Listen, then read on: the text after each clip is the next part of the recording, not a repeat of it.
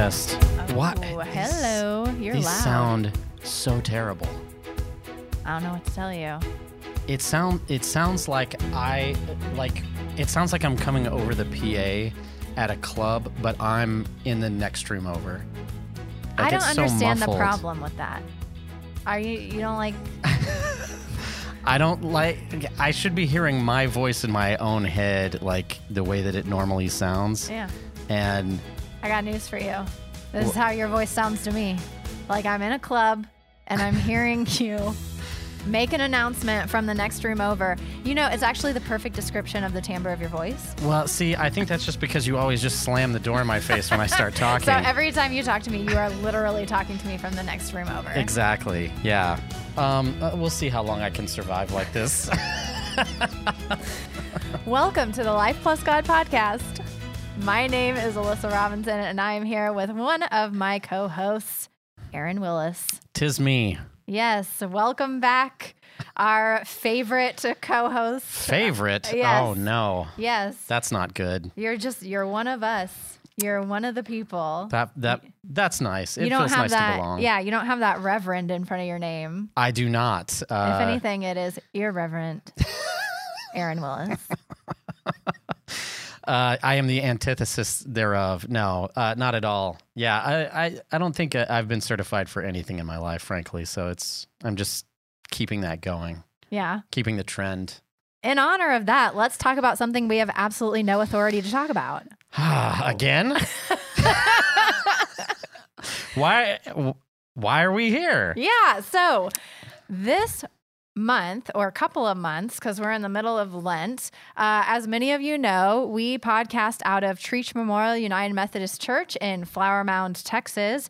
And in Lent, we have this theme called restoration. And it is not the home improvement kind of restoration, love it or list it sort of thing. I love all the HGTV shows. I, I, I do. I do. Um, but it is about spiritual, emotional, mental restoration, which is a much bigger conversation and something that Aaron and I are trying to figure out what it means. Yeah, I think. Um, yeah, I'm just trying to figure out what it means in the context of, like, maybe a global sense of restoration, and then what it means, like, more internally to me is a sense of restoration. And I, I, I know that second one, but the first one, it's like, wow, that's a that's a big concept. Yeah. So, well, let's go ahead and, and jump right in because you kind of started leaning into my first question a little bit. Okay. When you hear the word restoration, what comes to mind? You emailing me about this episode of the podcast. and saying, oh no. oh no uh, what is this subject no so restoration um you know from the latin to restore Are no you i'm just kidding serious? oh my gosh. I was about to lose it. no not at all You got me. Um, yeah. So obviously, you know, the the concept of restoring something, there can be so many layers to that. Um, i- including like I just got from my uh, my mom and my stepdad's house. I got my sled from when I was a little kid. That was actually my dad's sled from when he was a little kid. And it's really interesting because it's been so banged up, you know, over the years. And it's like when I got it, it was covered in, you know, cobwebs and, you know, grass from the lawn, the leaf blower and all that kind of stuff. and so it's functional. hmm It works. You know, the little the little steering piece still turns the skids and everything like that. Or skates. I don't know exactly what those are called down there because I'm from the south. I don't know the, all the sled terminology. So, uh, looking at that sled, there is. Um, I could talk about. You know, there are some parts that are a little bit loose, but it's still really functional. I could talk about like maybe restoring the functionality but leaving the way that it looks because it's all worn down. The red paint on all the metal parts is kind of patinaed and or coming off. And then it had you know graphics silk screened on it, and those are all kind of worn into the wood. So now the grain of the wood is visible, and so you look at it and it's kind of like, oh well, sure, I could sand this down and I could repaint the skids and stain or varnish the wood and do all that stuff. But that would only be restoring it cosmetically. But it also works.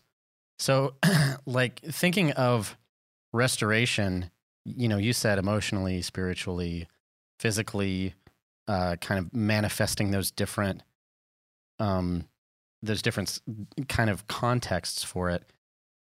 All of that pops into my head when we start talking about restoration. And then the question is, what how do we talk about that on a podcast I was hoping you'd know. no uh, not at all i googled it like 15 minutes before we started and it was no help So I really like the the sled uh comparison to restoration because I am very much in my home. I am very much a minimalist. Like I don't own a lot of things. I Mhm. don't have a ton of clothes. Spring cleaning is my favorite time because I love throwing things out. Like I Okay. love purging myself of stuff. But there are a few pieces of furniture that have deep sentimental value to me because it was my great grandmother's, or it was the desk that my grandmother learned to read and write on, or something that was passed down to me. Um, and I, I think a lot about. I've it's come up time and time again. I've owned these things for years and like, oh, maybe I should restore them because I'll say like the desk that I have was painted, you know, olive green Mhm. years ago because people did that in the 60s and yes and so there's all these little things but it for me it's part of the story and so when i think of restoration it's working on something working on yourself if we're looking at it in the spiritual sense but also like bringing all of the history with it bringing all of the sentimental value with it and not losing what got you to that point um, and so, what I don't think restoration is, maybe that's the easier way to talk about it. What I don't think when we're talking about spiritual restoration is exactly what you said of like t- God is taking that sled, sanding it down, restaining it, repainting it, covering up all of the flaws so it looks like a brand new sled that was built in the year 2022. Mhm. Like that doesn't feel like restoration to me because it feels like you're doing a disservice to Yeah. the history and the love and the wear and tear that's gone into that yeah piece. And so I feel the same way about humanity of like restoration doesn't mean taking me back to who I was before. It means loving and accepting all of me for who I am now, all of my thoughts, but uh trusting and leaning into what God has in store for my future. But I still don't know if that's a complete answer. Like I'm not sure. Well, so there's this uh, uh, to, to to stay in the concept of restoration detached from application. Let's just say there's a great um kind of I don't know if it's a thought experiment or whatever called the ship of Theseus. Mm. Do you know? Have you heard of this? I really love it because it's it's one of those things that um I was I don't know that it speaks particularly to restoration, but you were talking about not losing what we have been or and or accomplished up until this point, but how do we continue? So that the idea of the of the ship of Theseus is you have this ship of um is is he Persian? I don't I don't remember his origin or Greek. Please forgive me. But there's his battleship that he used, and uh, it's it's parked in the in the in the harbor now, docked there, and over the years it it, it sits there not getting used. So the the ship makers go in and they replace a board, for instance, because it's it's you know rotting or uh, it had a hole blown in it by a cannon or whatever, and uh, so you go through and you replace this one board and you replace the nails that hold that board in, and then you go and replace another board, and then maybe because you've hammered all these nails in, one of the ribs of the um, bow needs to be replaced. And bit by bit by bit, over many, many years, you begin to replace every bit of the ship of Theseus. In the end, And so the question is is it still the ship of Theseus? now here's the great thing. The the thought experiment takes that one step further. Mhm. Okay. Let's say that you saved all of the original pieces because you didn't want to destroy them or get rid of them. And the restored ship of Theseus is sitting in the harbor. And you take all of the original components. Now they've dried out, they've been in dry dock for years. You've had you've been able to take a look at them and you use all those original components, all the nails, all the the the rivets and rings and sails and everything and you put it back together. Which one is the ship of Theseus? Ooh. But I think that the point that it's making, maybe, is that it's not about the physical attributes and the hardware. It's about the sentimental value that we assign to things. Maybe so. And is there a point where the, the the ship that's in the harbor ceases to be the ship of Theseus because you've removed so many of the original parts? Especially if you could rebuild the ship with the original parts because you've completely replaced everything. It's just an interesting Hmm. uh, thought experience. Well, lucky for you, Theseus is called in today. Theseus, what do you have to say? Uh, yeah, uh, first time caller, long time listener. No, I'm just kidding. I don't know why he's from Brooklyn. Yeah, he uh, did not sound like a Greek or Persian. I got this ship. Look, it's just been a pain in my backside forever. Stop replaced- asking me about it. I replaced so many pots. Go down to Home Depot twice a day.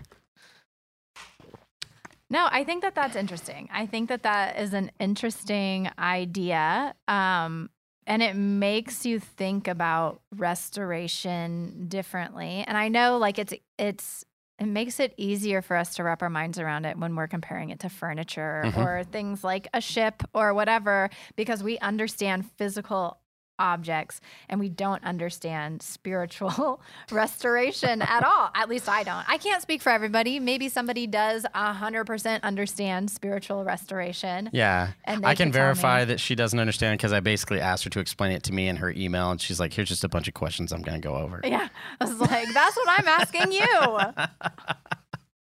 So, okay, Nailed it. let me let me uh talk about restoration from a biblical perspective for a little bit. Yes. Okay, because this is what I tried to explain to you, and I did a horrible job of because I don't understand it. Okay. Uh, so I found this on a website. Yay! Uh, so go internet. Yes. Um, so this is just a blogger's interpretation of restoration from the Bible, um, but it says. In the Bible, restoration is always in abundance. When something is restored, it is always better than it was to begin with.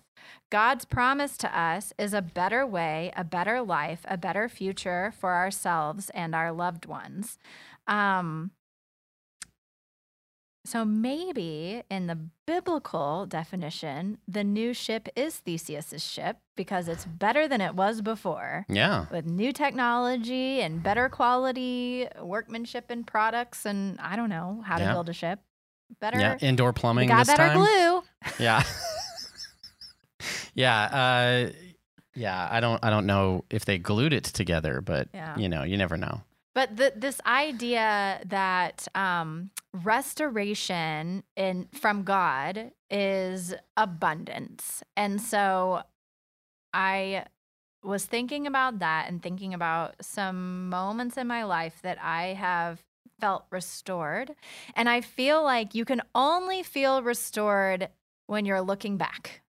Like in the midst of something, when you're going through that trial or trying time or trauma, whatever, Right. the three T's. Right. when you're going through that, you can't, unless you're a very special kind of person, like a, Buddhist monk or something, um, you can't see the restoration happening because you're just so overcome by the grief of what you're experiencing.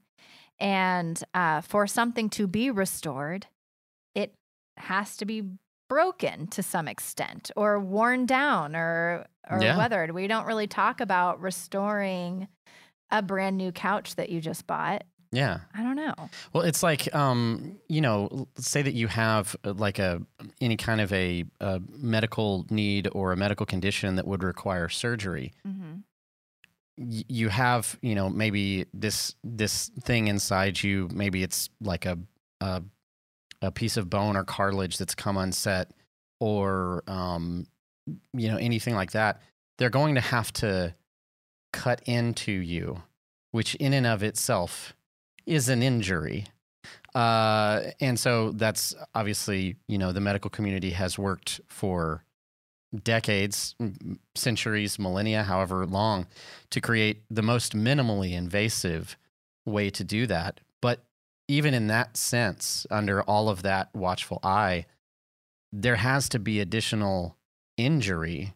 So, sometimes to the point where you have to go through months of physical therapy to fix something that was, you know, ostensibly fine before, or maybe never, it was never okay. And so, yeah, I think that it would be, I think that it would, uh, th- when you say that, it just makes me think of like, oh, I'll, I'll forego the anesthesia. Just, yeah, stab it right here and do what you need to do. And I'll, It's fine. it's- no, I've don't got worry a about high it. pain tolerance. yeah, yep. Um, I don't know if I like that analogy as much as the ship one because Okay. Can we just, can you just wind the tape back, please? no, because um, when I think of like I want, or maybe I don't like it because it makes me sad, but like restoration, I feel like. It should be somewhat better than it was before. And like in terms of surgery and injury, you might never be anywhere near what you were You, before. you might never be, or it might be better than it Yeah, ever I was. guess, I guess. I, I, uh, we have a friend, and she had uh, very strangely at a young age uh, gotten hip dysplasia, and maybe it's not better than it ever was, but she had her entire hip joint replaced. Mm. Uh, you know, in in her forties, which is very early, and uh, it's better than she can remember it ever. Yeah. And so, you know, from that standpoint, maybe I was a little, you know, may, maybe there aren't as many positive. with may- that. Maybe there wasn't as many uh, positive medical outcomes as I was imagining. Uh, but uh, anyway, I, I can cherry pick some. Yeah, fine. This is going well. Um, so, no. Can we just wind, just wind that back? We'll start over. Yeah, here's the thing. Um, Aaron is pointing to the back of the room like he's directing somebody to do something. Is there not somebody? There back- is nobody back there. Oh my! It is the two of us sitting at this table. Nobody's running the show here. Forgive me. No one is steering the ship. Yes. Theseus's ship. Yeah. Um, Sorry about that. Oh, never mind. It's okay. Apology accepted. so, when I think of uh, personal stories of restoration in my life, I think about, I started to bring this up before the podcast, and Aaron was like, uh, shouldn't we be rolling? I was like, shut it, shut it down. Save it for the podcast. I don't want to hear this mess. Yeah. I don't want to hear your story of I started opening up about like my divorce and how I felt restored and it was like such a tough time and blah Oh blah my blah. And he was like, Why are you telling me this? I know. It was like, like seven When- or eight seconds. I'm like, okay, that's, I get it. Like, shouldn't you be recording this right now? yes, I was like, we need to Um, save it for the podcast. No, but my divorce, which I've very openly talked about, probably y'all are tired of hearing about it, but it is the most defining moment in my life, and I have the microphone, so I'm going to continue to talk about it. There you go. Um, so when I was going through my divorce, there was no restoration in sight for me. Um, I felt like a victim. I felt like um, I couldn't see my future. I Hmm. I didn't know. I felt like a nomad. I didn't have a place to stay. I was living with my parents. Like I um it just felt like everything was falling apart around me and I didn't know who I was without being Mrs. fill in the blank. Um, I'm very careful about not mentioning names. oh, that's not, That's not your former last name. no, I was gonna say that's that's not. very unique. Alyssa, fill in the blank. um, but looking back on the experience and um, seeing the way that my life is now, I'm happier than I've ever been. I feel more independent and centered in who I am than I've ever felt before. Um, and I can see how God restored me through that process. And I don't look the same as I did before I got married at the age of 27 um, or 28, however old I was before I got married. I don't look the same. Um, I would not have imagined that my life would look anything like this if you had asked me five years ago what my future looked like. Uh, but that's why I was kind of emphasizing like taking the history and sentiment with you because I can honestly say I wouldn't change a single thing about my life up until this point because it's made me who I am and I Mhm. really like who I am. And um I think that's also part of the restoration is realizing like I'm not perfect. I'm I haven't figured it all out and I've got my own metaphorical s- scars Mhm. um, that I'm carrying with me. And, uh, but I do think that abundance has come out of this of I feel, um, more spiritually connected, more in tune with myself than I ever have in my life, which might be weird for our listeners to hear because I'm very much at a point in my faith of deconstruction. Um, but that's also a big part of my spirituality and my spiritual journey is doing that deconstruction work and figuring out what do I really believe. Mhm. And I think that that's part of the restoration process as well. That is Yeah. just constantly moving and working. I don't know. So that's what I was thinking of when I think restoration of like, okay, I can I can see an example in my life of Yeah. restoration that has happened and continues because of one moment of he walked out the door. Yeah. Yeah. I mean, it wasn't just. It wasn't it was a lot Yeah. of different moments. That's a lot of moments. yeah, that was the biggest one, I think. Yeah. yeah.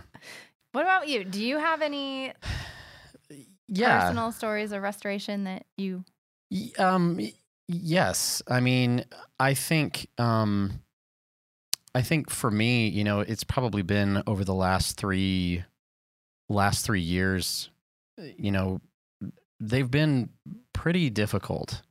Um, and I've dealt a lot with, uh, uh depression, um, you know, even thoughts of self harm and stuff like that, which I didn't really even identify that that's what it was at first um, partially because I do deal with a lot of just intrusive thoughts naturally.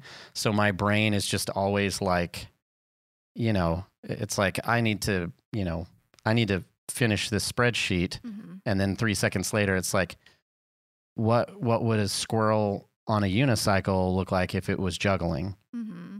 And you're like, that was a weird one. And then the next one comes in. Right. And so and so um, you know, just uh, trigger warning or if you are a, a you know a little bit nervous that you know, I would just be there and I mean like, "Oh man, I'm I'm sad. I don't really know what to do.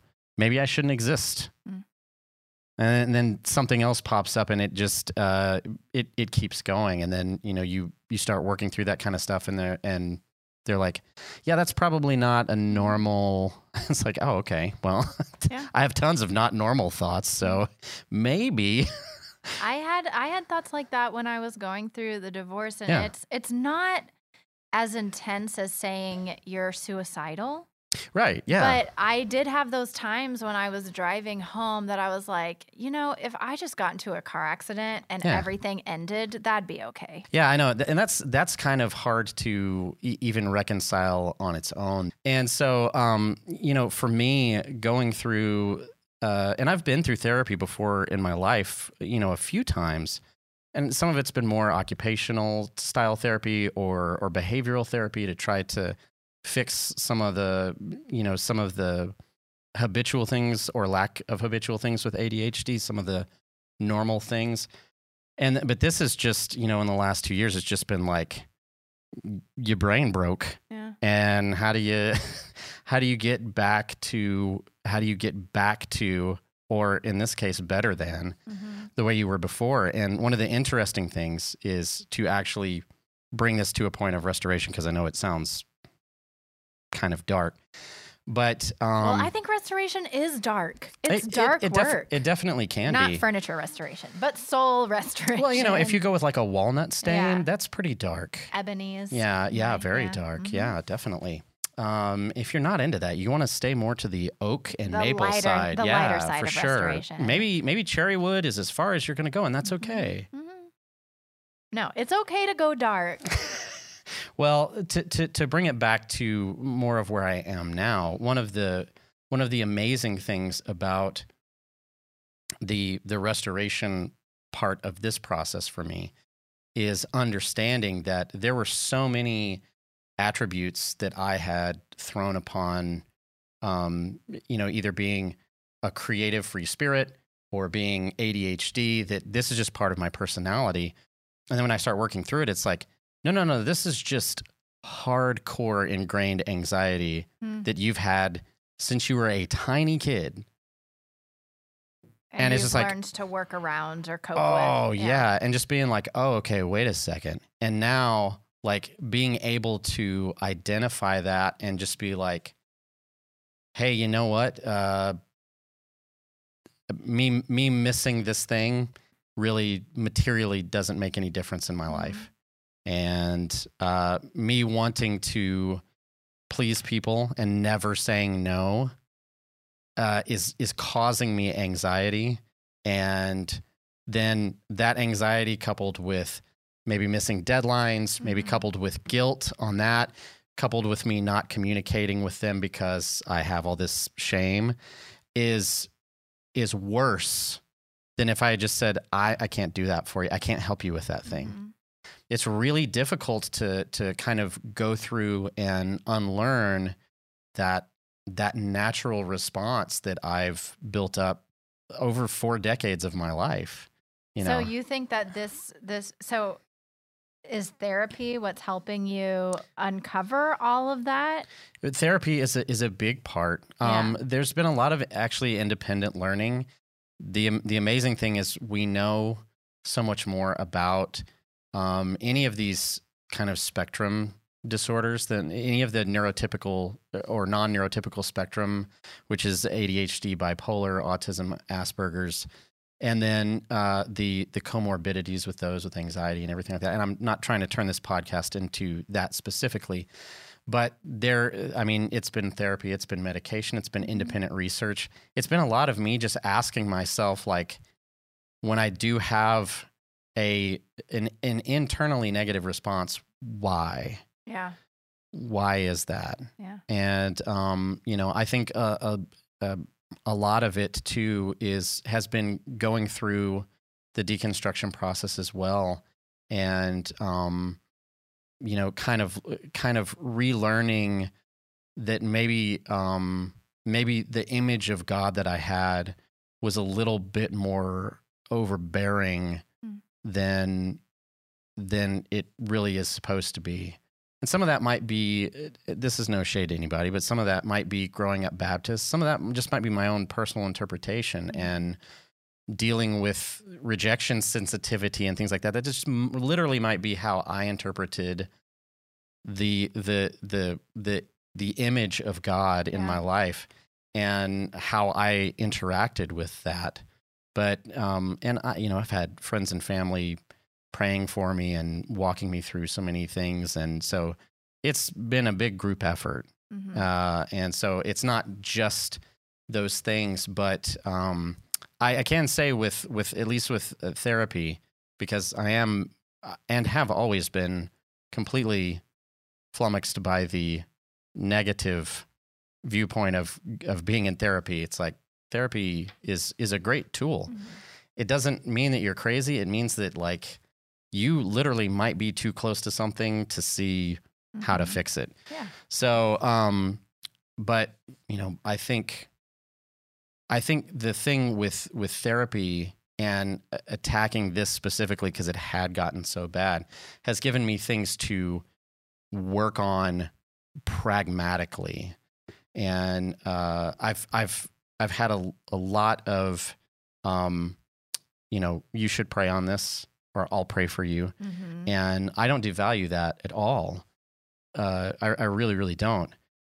I, I can say though that um, you know it, it's it's almost given me some tangible things that it's like, okay, what if I, what if I now just immediately identify this behavior and do something different? Mhm. And that's been incredibly helpful as well, as well as all the other stuff. Well, and as you were sharing all of this, the thought occurred to me when we're trying to, and you bringing up the image of God and connecting into this spiritually. Mhm. I think that when the reason that restoration is such a difficult topic for us to wrap our head around is because um, the easy marketing Christianity that we've been raised in Okay. uh, tells us just wait, just and everything will work out. Like Yeah. just sit and be present with God, and everything will work out. Have hope. Have you know send prayers up and blessings come down and all Mhm. of that stuff, which um you know we did. Doug and I did a whole separate episode on prayer and and our thoughts on that, but um I think that what really stood out to me is all of the hard work that you've been putting in. And it's not just one thing. I was like, well, is it therapy that's doing it? You're like, well, yeah, that and medication and well, I didn't mean it like research that. Like- and talking to people yeah. and recognizing when my behavior is not healthy Yeah. and and and and all of this work that you've had to do and it makes me think about so what we're doing right now as we're walking through Lent is we are literally week by week walking through the passion of the Christ. Mhm. And this past week, uh, we started with the Last Supper, and then we're going like, and that's the starting point. And so for six weeks up until Easter, we are going through the last 24 hours of Jesus's life. And I doubt that Jesus's mind was like, just wait, just wait, yeah. and this will pass. And no, he had to be an active participant in the most torturous and uh, horrible experience that any of us can imagine. Yeah. And there was no opportunity to just say, okay, I'm going to wait for this to be over and get to the good part. Right. Because the really hard truth is that it doesn't just go away. Like, uh, your mental health doesn't just miraculously improve if you wait long enough. Right. You're my going through my divorce, it wasn't just like, okay. And in the beginning I tried to do that. I was like, okay, just wait it out. He'll come back. Yeah. He'll, you know, all of these things. And then I realized, oh man, I have to work on myself. And that's when I started doing therapy and I started doing research and I started looking into like how am I going to support myself and what does my future look like and you know all of these things. It was a lot of really hard work to Yeah. get through it and it wasn't just sitting and waiting of like, okay, when will this be over? Yeah, and I, I think you know there are there are a lot of times that that's just human nature. Mm-hmm. Like I, you know, when I started, I, I think the thing that started with me was kind of just the the imposter syndrome of of where I was at that time in my life, and having that kind of like slowly creep in. Just being like, okay, well, once once this phase of my job experience changes, it'll be fine. And then it changes, but not in the way that you hope. And then there's just this like you you you don't you don't really feel it because you know when when you started going downhill it was just a little bit there was just a little bit of speed and a little bit of a grade but the more like uh like exponential that that fall off is you don't necessarily realize it until you're already going way too fast Mhm. or it's the you know the the the frog on the skillet you know concept if you drop him on there he'll hop off but if you turn it on and also who figured that out The the people who boil frogs. Yeah, I, Frog legs is yummy. I mean, frog legs are delicious, and somebody's got to cook them, okay. and they got to figure out how to cook those frogs. I uh, I, I was really into the Muppets when I was a little kid, so I'm sorry. and also now. Um, so Does it help that Kermit looks nothing like any frog I've ever seen? uh, I don't accept your slander. Okay. And no, it's it's fine. It's fine. He's not he's not real. I Yeah. keep telling myself. No, but that actually makes me think of I love documentaries. I watch all of them, especially the murder ones, but this one's not a murder one. Um, I watched a National Geographic documentary on Pompeii Okay. and the eruption of Mount Vesuvius. And we think of that in history as like massive explosion, lava everywhere, instant death for everybody in the city. Like that's how I always thought of it. Yeah. And then I watched this documentary and I learned no, this was a full week long process. Mhm. The volcano exploded and people were like, oh, look at that. Hmm. Mhm. Some people, and then ash started to come down the mountain and ash filled the air. And some people, when the ash started coming in and they started having trouble breathing, they were like, uh oh, we should leave. But it was a very small number of people who actually left. And everyone else, it, like you said, it's human nature to just stay where you are, stay where you're safe and comfortable, and wait until the absolute last minute of like, oh, now I have to leave. Well, by the time people decided now it's time for me to go, there was so much ash and soot in the air, they couldn't see. yeah. And then it was just like a slow, painful death for people just being swallowed by volcanic ash and lava that hmm. took like somewhere between five and seven days to actually reach the city of Pompeii from Mount Vesuvius. And so, like, that just blew my mind. And how often do we do that figuratively and you know, literally when we think of like natural disasters of you're being told to evacuate and so many people are like, "Nah, I think I'm good. Like I'll wait it out." Yeah. Because that's where we feel comfortable and safe. you know, my dad used to live in Florida. They have hurricanes down there a ton. Mm-hmm. And there are people who are just like, well, I, I got everything I need. So I'm just going to hunker down here. And sometimes Sometimes it works. that's a great strategy. And then sometimes you have a lot more work to do if Mm-hmm. if you wait that long and then you have a problem. So Yeah. Well, so the the point that I was trying to make with that is that we can't just sit and wait for restoration to happen on it. It's almost like we can't passively expect restoration to happen to us. We Yeah. have to be a part of it. Um Or, and I do, I do want to add to that because I do agree with what you're saying. This Mhm. is not in, this is not an, in either or. This is an an and situation. But I uh, wish you would disagree with me because I love a good debate. Okay, well, I I- I'll disagree with you on something else. Um, there is somebody sitting over there. Uh, um, yeah, th- there. Just because it's fresh on my mind, there. Uh, that really depends on how you define it. I think that there are a lot of people out there that are in their situation that have. they- They're like, I understand. I have no idea where to go or what to do or how Yeah. to start. Yeah. And so it, it does sometimes it does seem a little bit overwhelming when somebody says you can't just sit there and wait for it to happen. I definitely don't want to be Right. endorsing the pull yourself up by your bootstraps mentality. Right. Like that's not what I'm saying. There's there's no bootstraps. But uh, the the the only thing that I can say is ever your responsibility is to acknowledge at some point that you need help. Yeah. If you can do that, uh, then that's that's your first step. Yeah.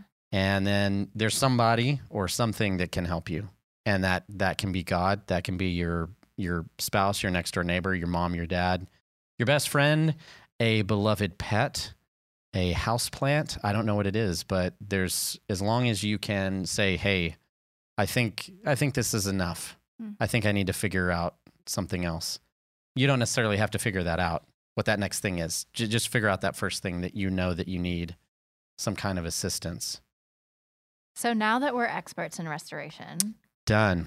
Where's my certificate? yeah, I'll print it for you. um, where would you like to see restoration in the world, in the church, in your personal life? Like, where are you hoping to see some restoration happen?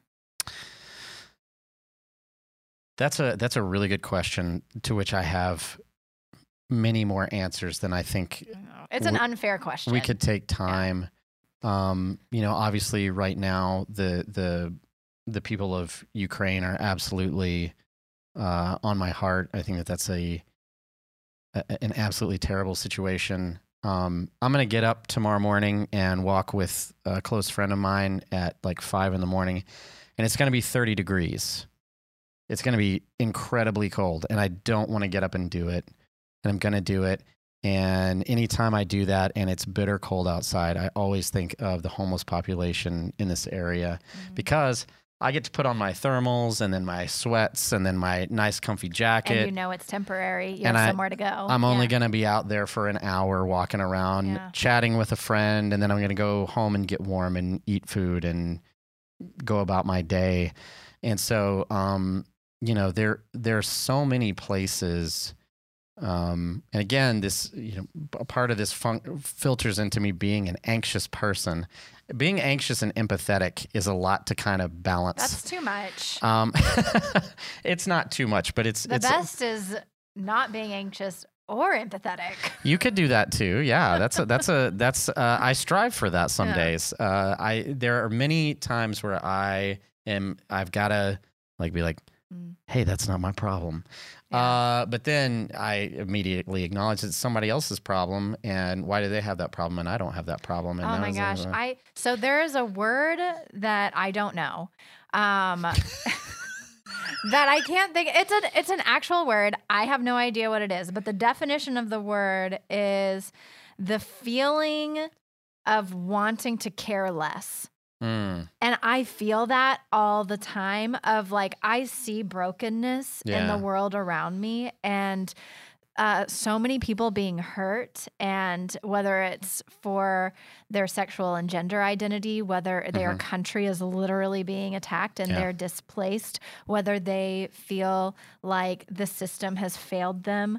Um, there's so many ways in which we are broken and even in just being able to have conversations with each other when we disagree we're Yeah. broken and i see things like this happening constantly and that i know that it's outside of my control and there's nothing that i as an individual necessarily can do to fix those things but i care so deeply about them right. that I'm just kind of at a point of like, okay, what do I do with all these feelings of like caring for others and feeling helpless and incapable of changing anything? yeah, I remember the word for that. It's Prozac.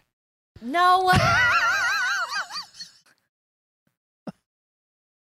I should just go to the doctor and be like, yes, I'd really like to care less.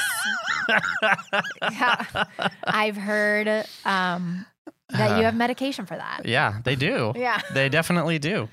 Yeah. I wouldn't call it anxiety. Well, maybe it is a form of anxiety.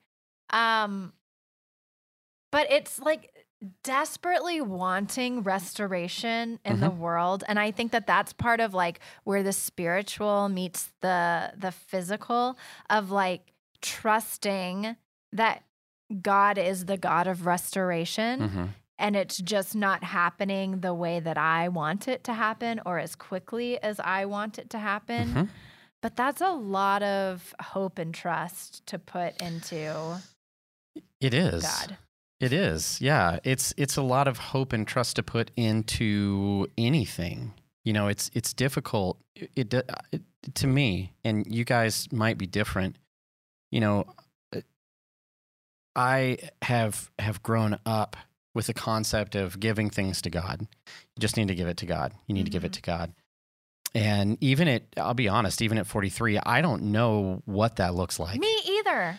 I, I mean, I'm only 33, so wow, you so ageist. so you've had a little bit more time to figure it out. I don't know why you haven't really Yeah. clicked in there. Uh, Uh, yeah, because uh, because it's uh, it, it- to me it's it's one of those it's one of those things I don't know. This might be my personality. And you guys again uh, you know comment do do whatever and and let me know like if you've experienced like a breakthrough in actually giving it to god. But when i talk to people about it it's just like well you just pray about it and then you let it go and you give it to god. And it's like okay step one pray about it. I, I to, that totally makes 100% sense. And then just and then And then you can just like take it and like put it. You can, I don't know. Like, Yeah. Because you can feel that weight in your chest. I feel Right. it right now. Like thinking, just bringing up all of the brokenness I see in the world. Right. I feel this weight in my chest. and so they're like, I'm well, like- if you if you feel that, then you you you didn't give it to God, and it's like, no, I that's fine, and it's like, well, then you don't fully trust, and it's like, I don't know that that's fair either, because like, I I've had, I'm I'm 43, I've had no plan this entire time, you guys, Hmm. none. Uh, that's not what I do. I'm not a planner. Yeah. That's why you married a planner. Everybody in my life will vouch for me on that uh, on that point. Literally every human that has met me for more than Yeah. 45 minutes uh, will vouch for me on that point. but that's what I like about you. I text you and I'm like, hey, want to do a podcast? You're like, no, right. Yeah, let's do it. Yeah, don't whatever. even look at your calendar because you don't have one. Uh, my wife has one, and she's like, "Did you put that on the calendar?" And I'm like, "Nope." I, I have I did put some stuff on the calendar this week, so I'm trying. But uh, so the the concept of like giving something over to to to to God, it it it, it, kind of feels difficult for me to equate that to trust.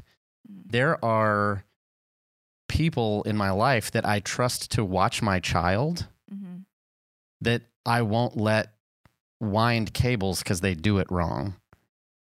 I, I, don't, and you know, say say what you will. I, even my wife and I would both be honest enough with each other to say, I don't trust you with everything. My wife has a huge long list of stuff that she can't trust me with because I'm crazy forgetful hmm and that's okay. Uh, and then there are there are things that I you know wouldn't trust her with, Yeah. and th- that's just kind of the division of of human interaction where it's like, okay, well, I'll take care of that. Just let me take care of that because I know that that's hard for you. Let me let me do that for you. You do this for me because I'm really bad at it, and Yeah. and all that kind of good stuff. So. It, I guess it's hard for me. I have a, an incredible imagination, but it's also very difficult for me to to then not take that thing that I'm supposed to entrust to God and just put it in a little glass box and put it up on the shelf. Yeah. I can't touch the thing anymore. It's in that glass box. Yeah. Well, but, let me. But let, it's it's not gone. It's Yeah. not there. I want to talk about Jesus for a second, Do it. which is like I don't always say that. So, it, it's It's the first time you've said it on this like- podcast. I want to talk about Jesus. Let's do it. So, first of all, the starting with the Garden of Gethsemane, where Jesus is praying basically and saying, God, please don't make me do this. Like, please, what he says is, please take this cup from me. Mhm. But if this is your will, so be it. Mhm. Um, now, what I really wish that's all we know. And then it starts going into all of the events of the crucifixion and the, the arrest and the, you know, trial and the torture and then all eventually leading up to this crucifixion. What I really wish is that we got insight into the inner monologue of Jesus during that Yeah. time. Because when when because I grew up with the mentality, and I was also told constantly, just give it up to God. Give it up to Yeah. God. And a lot of people would argue that prayer in the Garden of Gethsemane was Jesus giving it up to God, saying, I don't want to do this, but if you want me to do this, then so be it.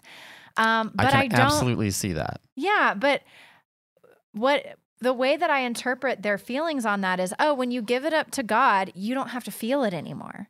Yeah. And, and I disagree with that entirely. And I wish that we could know all of the emotions that Jesus was feeling during that time of like, I can't imagine that he was like, okay, so be it.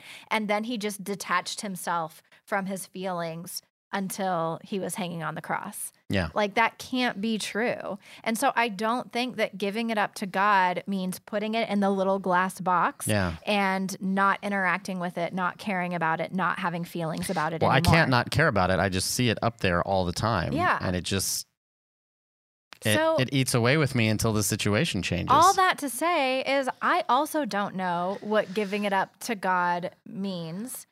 Um it, it because I don't know if we have an example of that.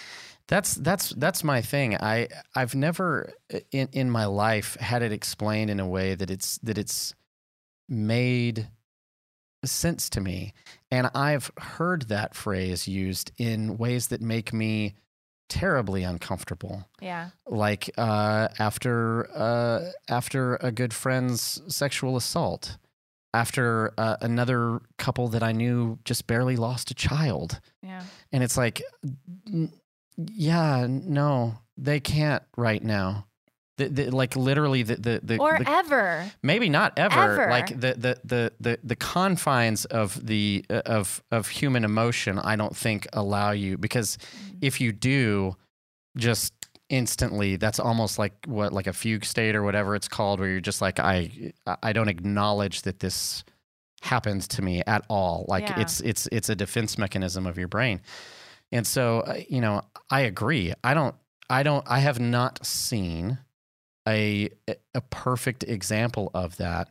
And uh, when i've seen people who are like well i just gave it to god and then they walked away i've tried to do that and maybe it's my my my feel like- personality but i can't i cannot do that I just don't feel like when someone says that, I don't think we're hearing the whole story because I'm sure there is a lot more pain and suffering that came with that than I, I just can't imagine somebody would just be able to be like, yep, gave it up to God and moved on. I was like, well, now you're talking to us about it in hindsight. And so it's a little bit easier to like see the, you know, Pollyanna side of the story when you've already made it through. Yeah. But um no so back to to restoration all of those feelings and emotions that's how i see restoration is like you're gathering all of that up and you're bringing it with you to whatever is next. And maybe there's something about like sharing it with god or Yeah. like letting god that makes sense share the load, the burden with you. Um, that does make more sense to me, well, it's like it's um knowing that you're not alone. exa- uh, like in in in my life like and, and maybe this is what people mean maybe i i do know how to do it and just the the terminology has never made sense or the fact that it's not an instantaneous thing for me Yeah.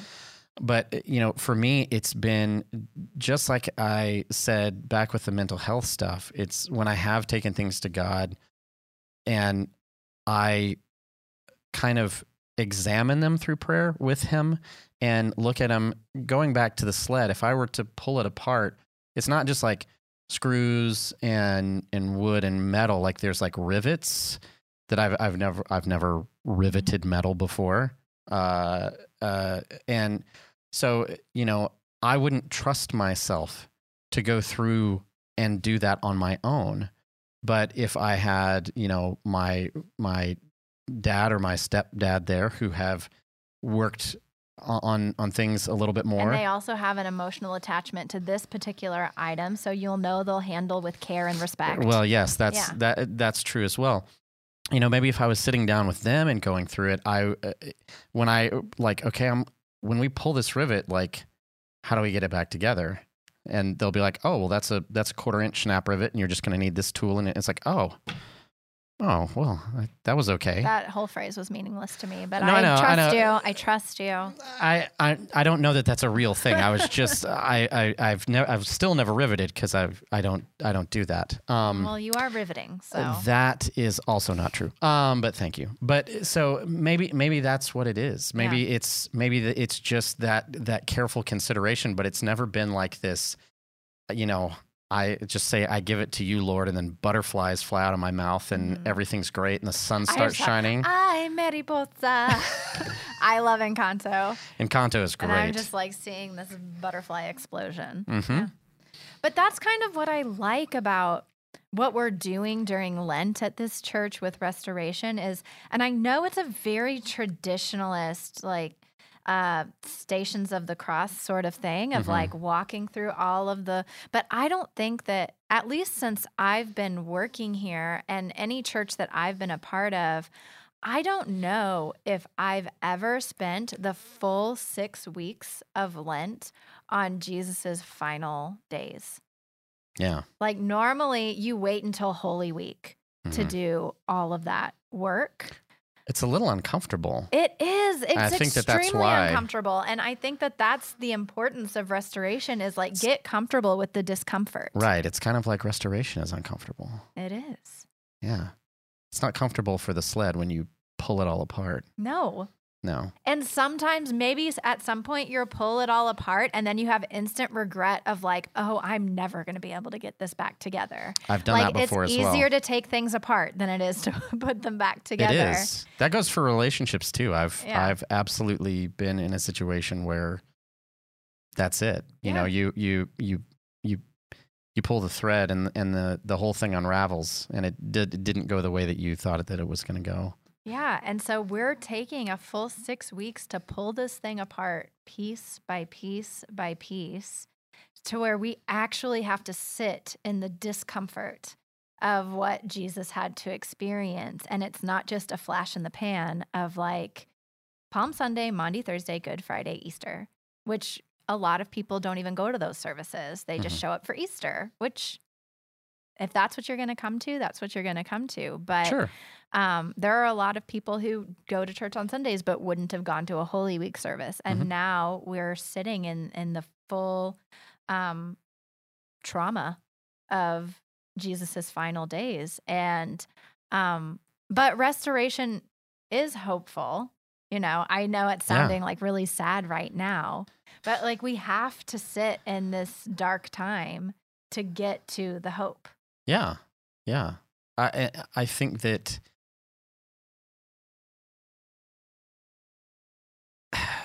maybe there's a point where you know the the the expectation that the hope of it the expectation of things to be uh, restored or uh, alleviated or lightened whatever that is in, in your particular situation you know I, i'm sure that it does feel dark and it, i know that that it does feel dark to go through the stations of the cross in that way.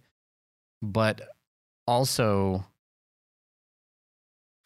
i'm talking more out of my my newfound kind of uh, untying my anxiety with that. There's a lot of uh, uh, there's a lot of guilt and shame that i've had with that in the past. Mm. Uh, and now what i'm trying to do in untying that is realizing that the, the my guilt and shame in that maybe that darkness in that um in my personal mind this is just me i'm not putting this on anybody else it maybe devalued the gift Mm. that it was because i'm making it more about how i feel Yeah. and i'm not trying to invalidate the way i feel but i'm there are also unhealthy feelings that you can have Yeah. or or just non-constructive feelings uh, maybe they are destructive maybe they're benign but like that is such a gift and i, I think Well, If- and there's a difference between darkness and a black hole. oh yeah Shame is a, shame is a black hole yeah that it is um it's hard to build on it. yeah It just destroys everything. Yeah. Yeah, for sure.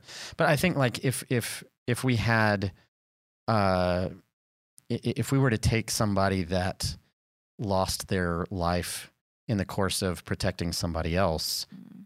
we would be sad that they were gone, but there would be this sense of what a heroic Mhm. thing, what a uh, a selfless act that was, and and um, we would we would elevate them, put them on a pedestal. Unfortunately, sometimes deify them, uh, because that that is how we should maybe look at the restoration of Jesus's actions on the cross. Is that brought us there. And for me, maybe it shouldn't be about um, that that exists to to shine a light on how unworthy you are. Mm-hmm. Because if somebody jumps in front of the gun for you, you're clearly not unworthy.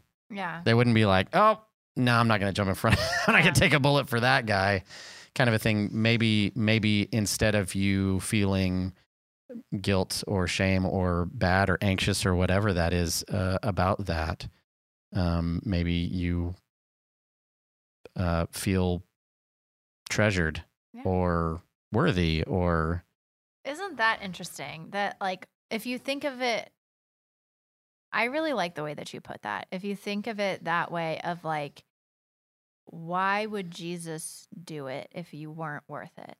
exactly.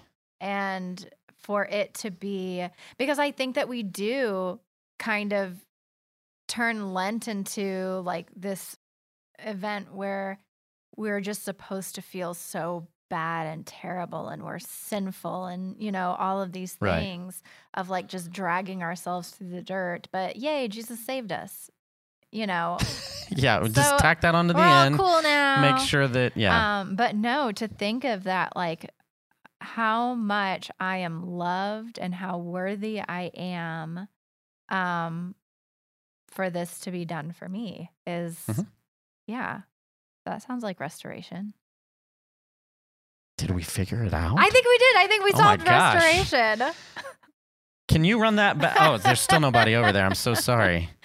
No, I, I, and honestly, I think that's a good way to end it. Um, so, and it, it makes me think of, you know, when you were talking about length of time that restoration takes. Uh, you may not know this; it, it just started this week, but once a week we're releasing in our blog post a story of restoration from one of our congregants, and they talk about like the darkness that they've gone Yeah. through and how the the light has come at the end. And for some people's stories, um, it was a limited point of time that they went through and then they they're on the other side of it and maybe it was a 5 year span. For someone else they shared a story of like it was a 25 year darkness that they were going through of like there was an event that happened um, that takes them you know 25 years and then i have another story that's been shared where she is in the midst of it right now and she sees god's restoration at work but hasn't crossed the finish line Wow. and she doesn't know if she ever will she might not live to see Oh. the restoration and hope that she wants to see happen in her family. And there's just all of these beautiful stories. And so I say all that to say, I'd like to invite our listeners to go to tmumc.org slash stories. Um, if you want to read some of these additional stories of refer- uh, restoration, both from our congregants and our pastors are sharing some of their stories as well. Um, but let's uh, see our worth and our value and how loved we are in the restoration work that is constantly being done in each of us individually and in the world around us.